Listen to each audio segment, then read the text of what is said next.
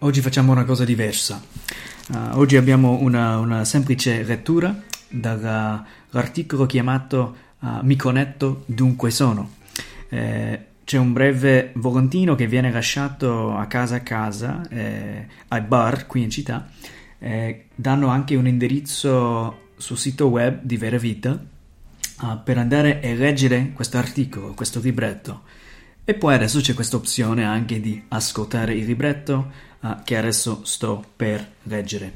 Quindi cominciamo con la prima parte, ci saranno tre parti. La prima parte oggi adesso mi connetto lo smartphone e social media. E dice così. Il mondo di oggi non è come quello di ieri. Lo smartphone e social media hanno cambiato per sempre il modo in cui viviamo.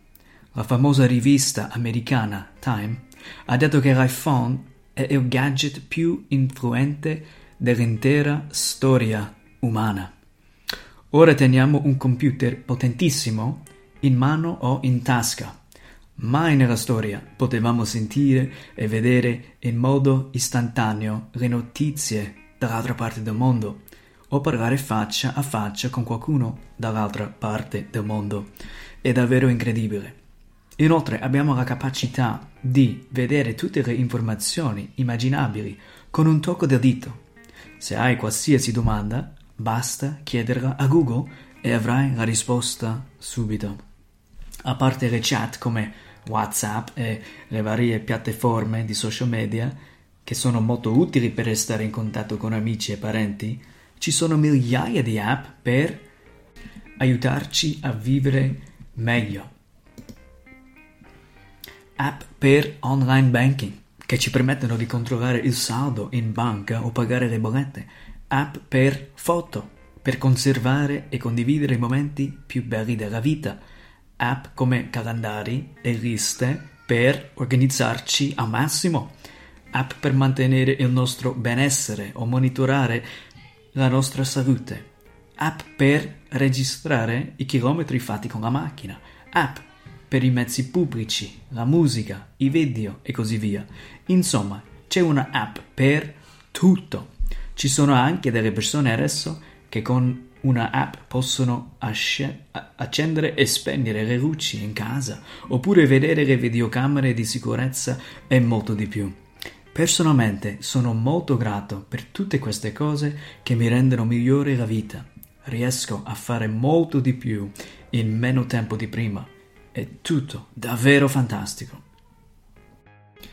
La seconda parte. Il titolo è Dunque sono. Che cosa sono? Allo stesso tempo però si dice che chi ha uno smartphone controlla il suo cellulare in media ogni 4,3 minuti, escludendo le ore di sonno, ossia 81.500 volte all'anno è probabile che tu stai usando il tuo smartphone per leggere, o in questo caso ascoltare, questo articolo. Ormai lo smartphone fa parte della nostra vita, ma nonostante il fatto che esiste per aiutarci a vivere meglio, stiamo crollando come individui e anche società. Siamo connessi, sì, ma allo stesso tempo siamo sconnessi dalla realtà, dalle relazioni sane e significative ed ha un vero scopo di vita. Abbiamo tanti amici sui social media, ma ci sentiamo più isolati, depressi, traditi, disperati e soli che mai.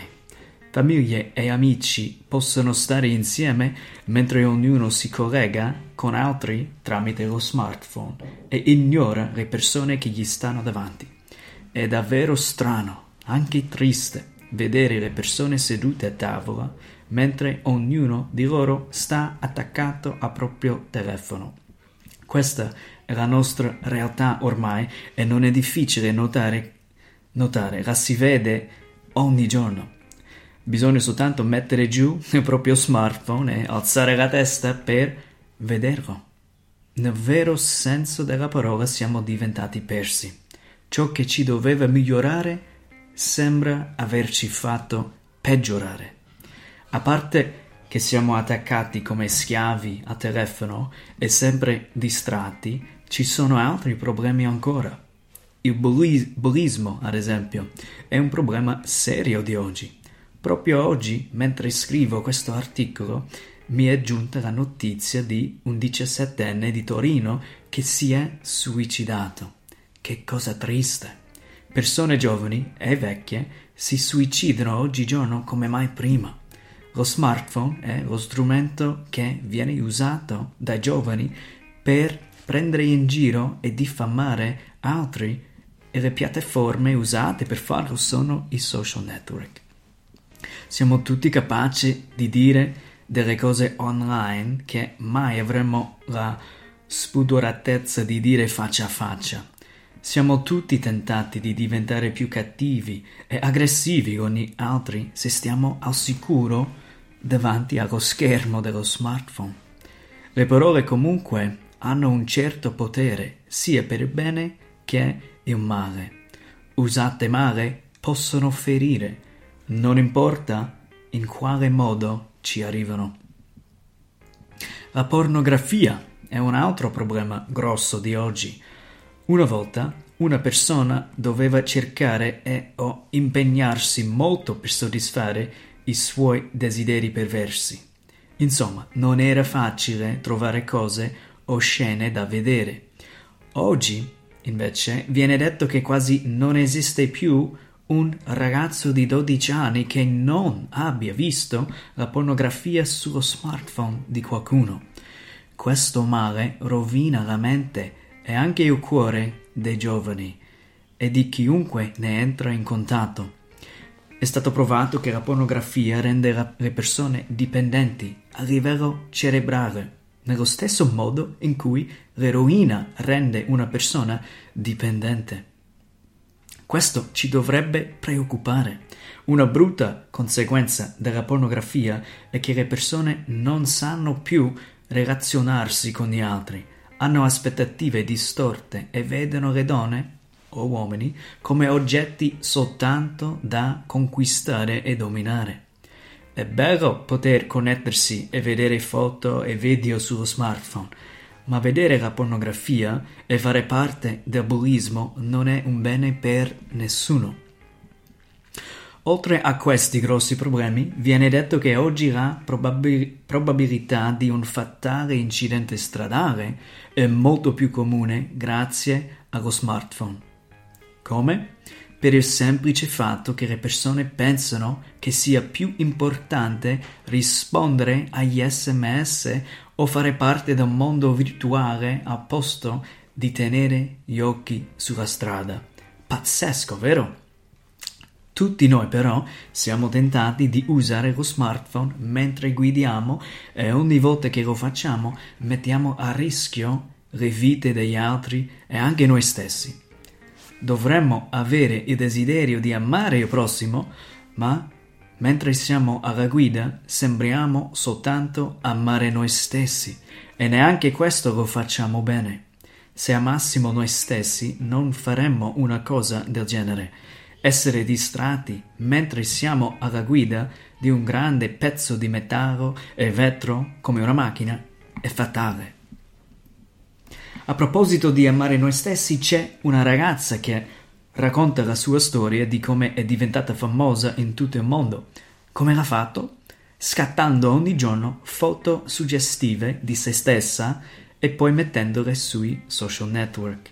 Piano piano è arrivato al punto che se ne ha che se, se non aveva abbastanza like non si sentiva bene. In questi casi si, trova, si trovava a dover fare di più o a rivelare di più del suo corpo. È diventata schiava dei commenti e dell'approvazione degli altri. Si è persa. Ha dovuto, con l'aiuto di un psicologo, sconnettersi dal suo smartphone e dai social network per poter ricominciare la sua vita e riscoprire se stessa e lo scopo della vita. In qualche modo siamo tutti un po' come questa ragazza. Desideriamo l'approvazione degli altri e ci perdiamo nel farci vedere belli e bravi sui social network. Una volta il filosofo Cartesio diceva io penso, dunque sono. Oggi si dice mi connetto, dunque sono. Oppure ho like, dunque sono. Insomma, molti di noi trovano il significato della vita in quante persone ci danno un like. Lo smartphone e i social media sono cose bellissime quando usate rettamente. Erano create, creati per migliorare le nostre vite e avvicinar, avvicinare le persone. E funzionano alla grande, ma purtroppo qualcosa è andata storto. Invece di trovarci migliori e più collegati alle persone più importanti nos- nelle nostre vite, ci troviamo spesso ad essere più isolati, da soli, insoddisfatti, depressi e alle volte senza speranza. Siamo connessi al mondo, ma sconnessi allo scopo della vita, le relazioni significative e la vera soddisfazione. La terza e ultima parte.